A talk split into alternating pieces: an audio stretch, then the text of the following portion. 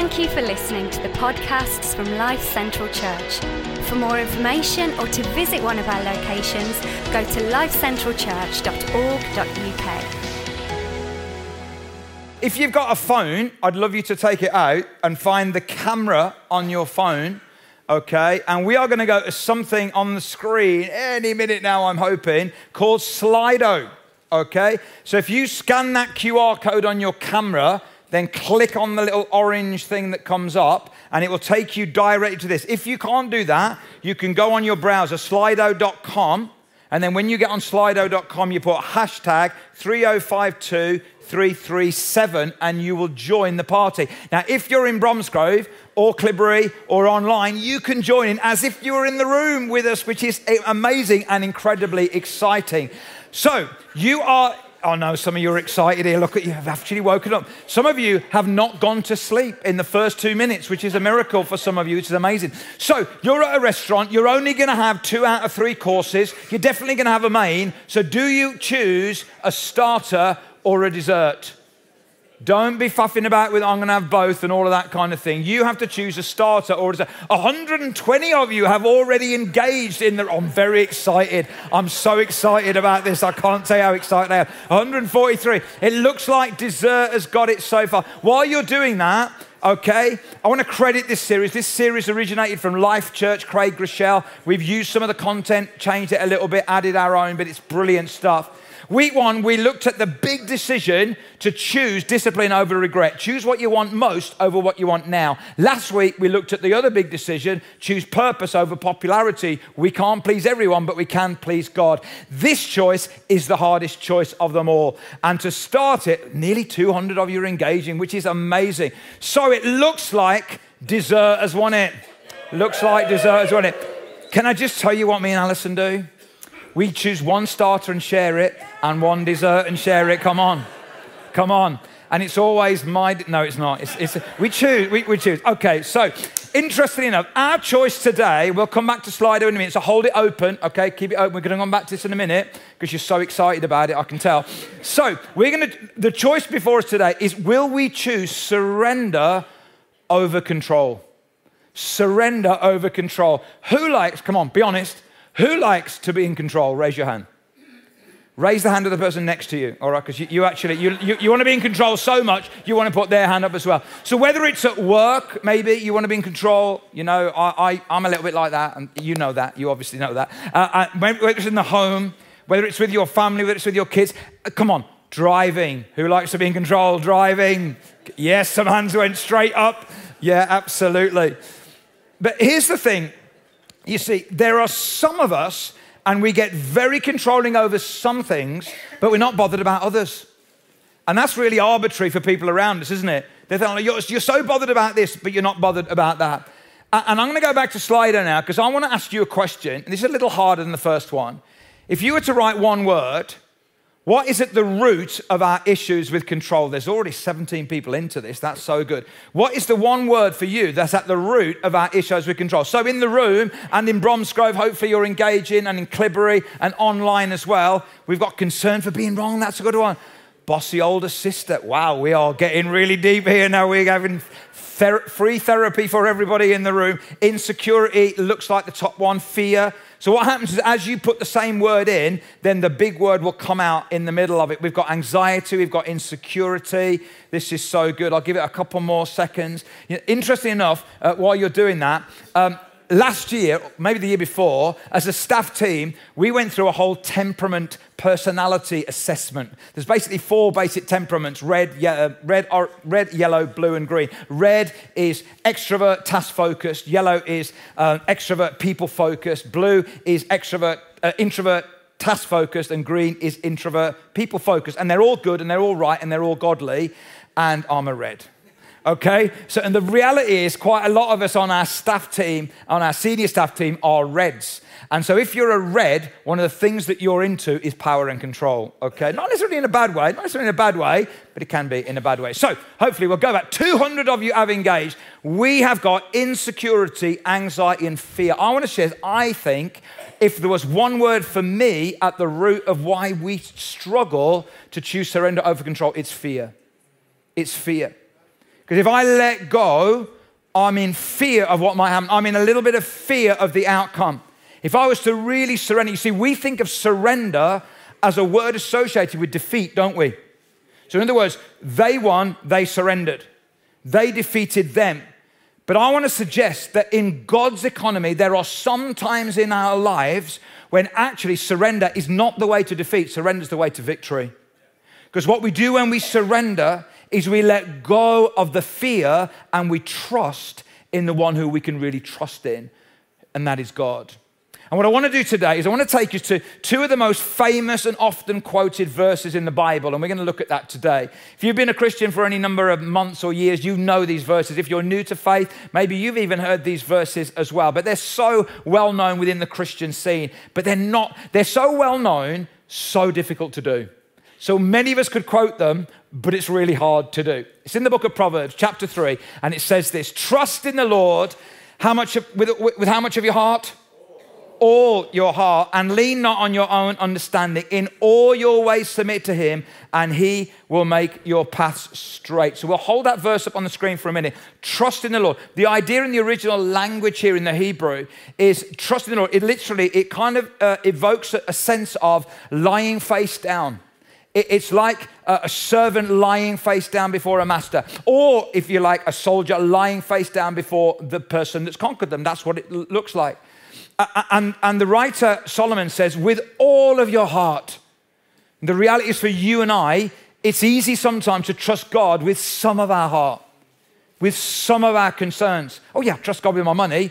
Can I trust Him with my health? Oh, yeah, trust Him with my health. Can I trust Him with my kids? I can trust Him with my job, but can I trust Him with my home? And so, all of your heart is the invitation here. And lean not on your own understanding. And the idea there is the human condition um, is, is kind of um, predisposed, disposed, disposed, I can't forget the word there. Predisposed, disposed, what's the word? Predisposed, thank you. Predisposed to our own reliance. So I'd rather lean on my understanding than lean on someone else's. And again, I think that's fear at the root of it all. In all your ways, and here's the dirty word that none of us like submit. We don't like that word, do we? So when you're playing that, that wrestling game with your, with your brother or your sister when you're a kid or your mate and, and you're doing the wrestling, you're going, submit, submit, submit. And then eventually they say, oh, surrender. You see, and that's the connotation in our heart. We think surrender's defeat and submit is aggression. Actually, to choose to submit to one who is better, bigger, greater, more loving, loves you more than anyone else can on the planet is a choice that you and I get to do every single day.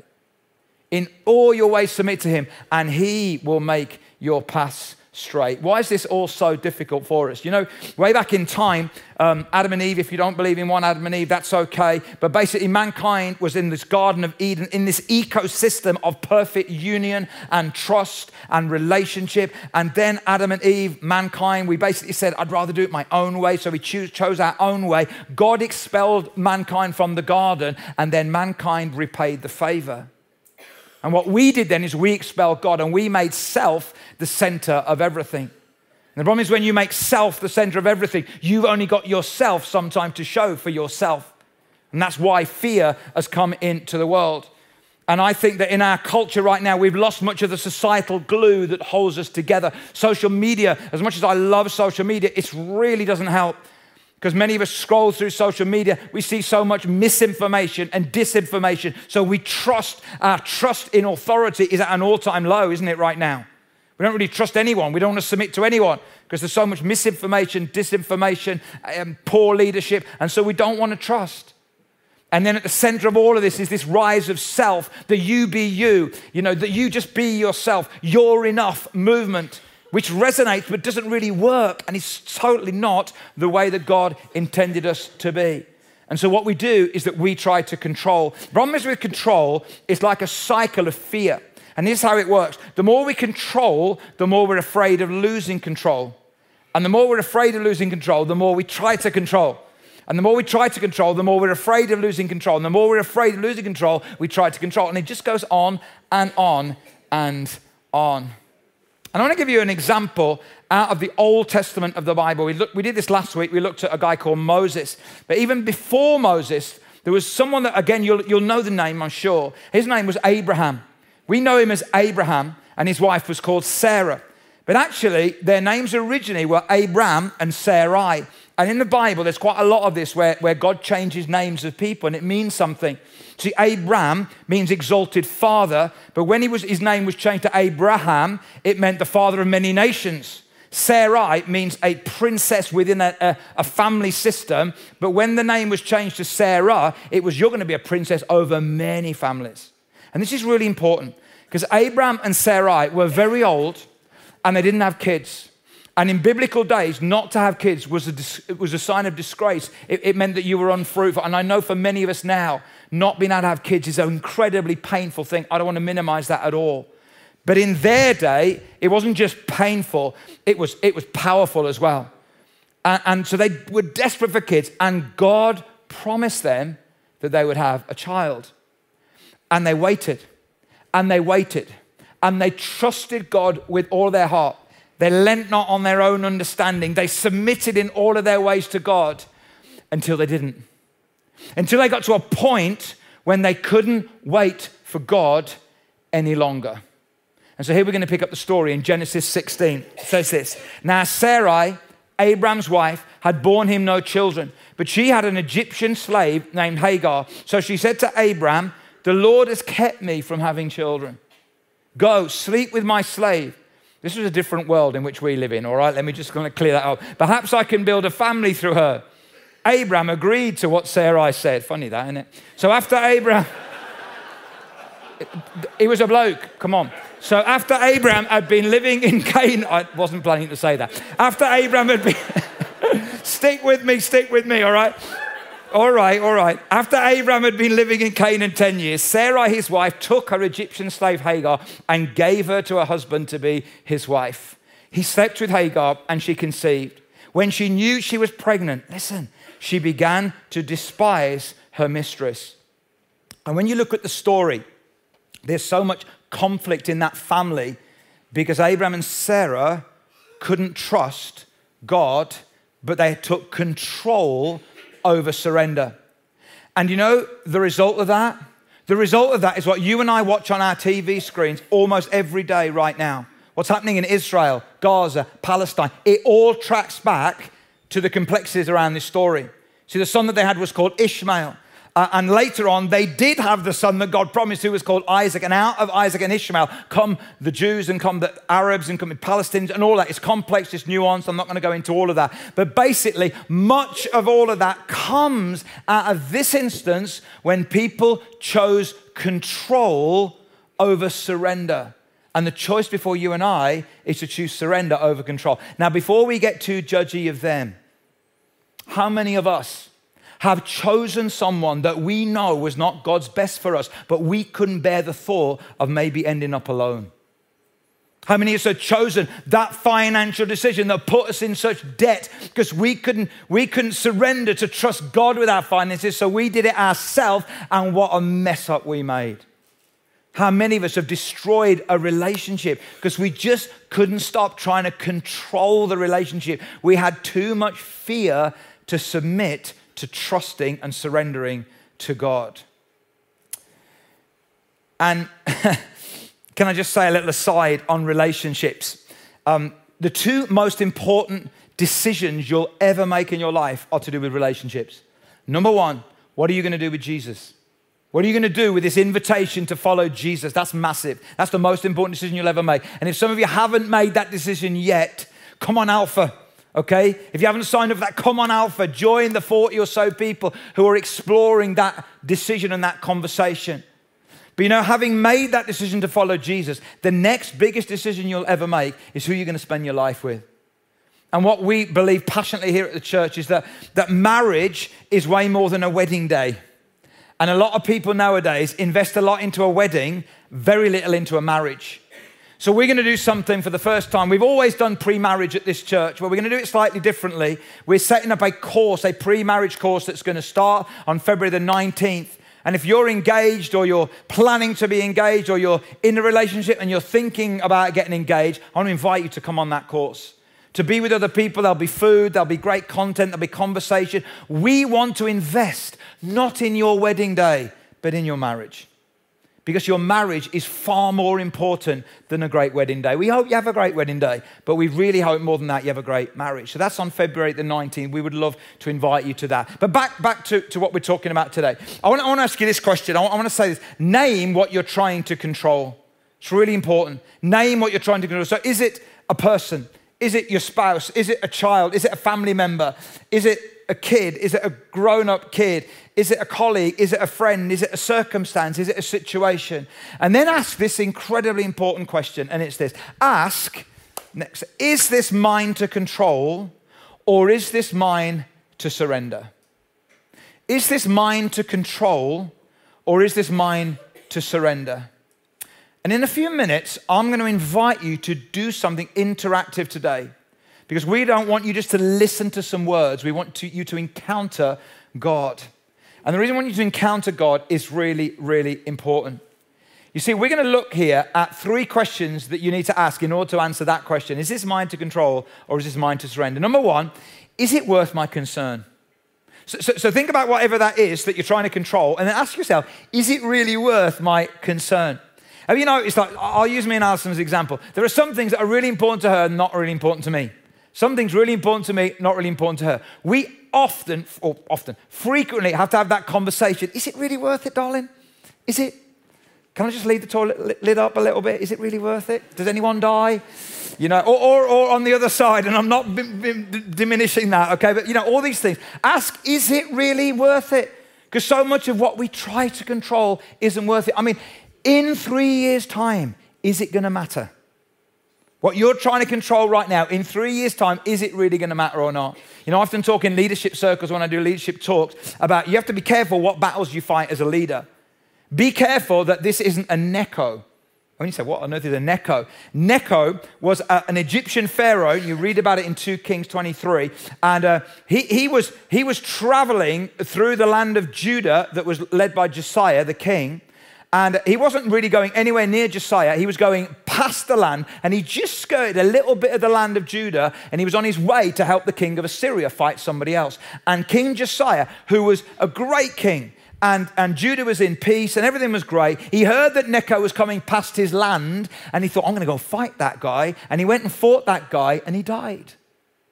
And I look at that and I think, that's a battle not worth fighting. That's an Necho. And I know as a leader, there's been loads and loads of Nechos in my life. Not people, but situations, or maybe sometimes people. And sometimes, when I was younger, I wanted to go out and fight every one of them. Now I ask myself, is this a Necho? Is this a battle I don't need to fight? You see, as a leader, you can have control or you can have growth, but you can't have both. In your relationships, you can have control or you can have intimacy, but you can't have both. In life, you can have control or you can have peace, but you can't have both. So, is it worth my concern? Secondly, is it mine to control anyway?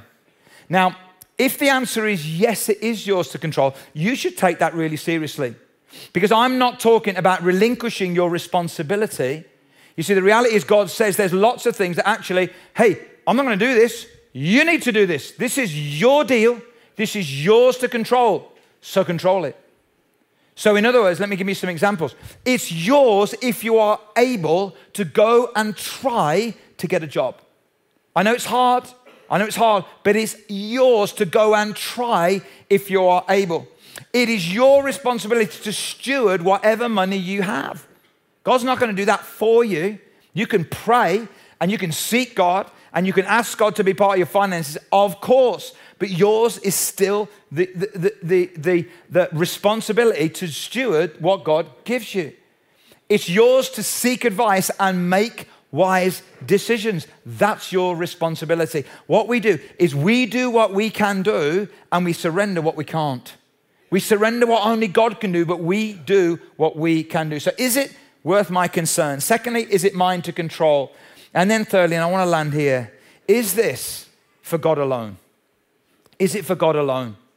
One more Bible verse or a couple of Bible verses. This from the New Testament. The Apostle Paul writes this in Philippians chapter 4. Do not be anxious about anything, because this is where a lot of control and fear and anxiety are linked, and I'll show that in a minute.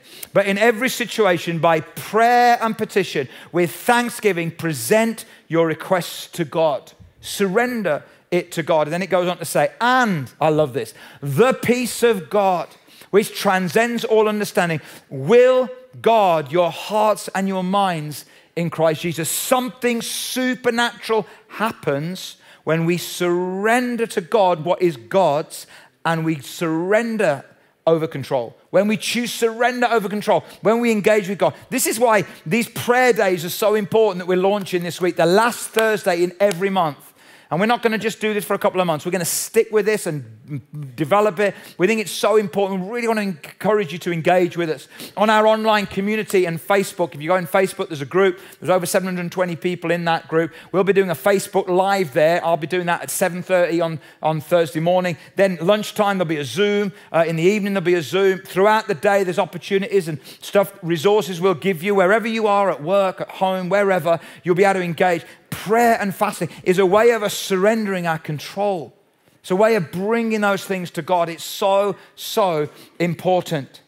You see, here's the reality, and I want to land with this. Here's the reality. When you try to control what you can't, the result is anxiety.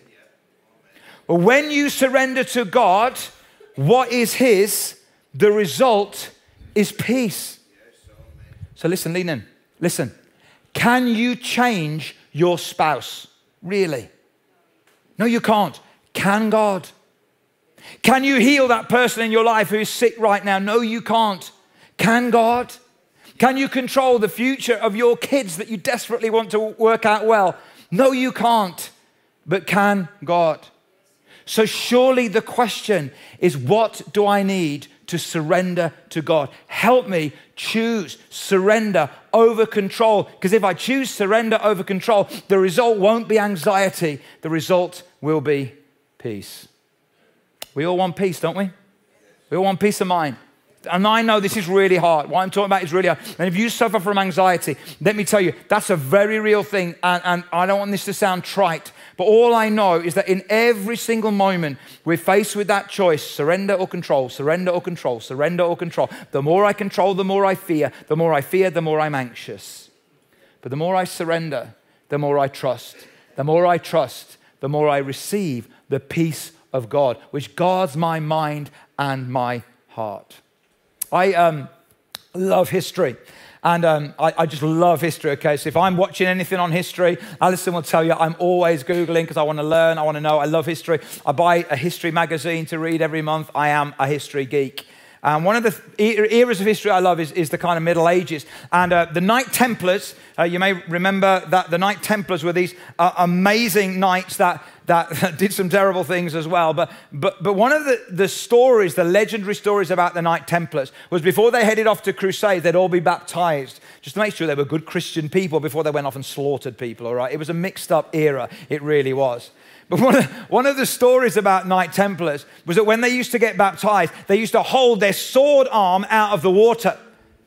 In other words, they're saying, God, you've got every bit of me, but not that bit.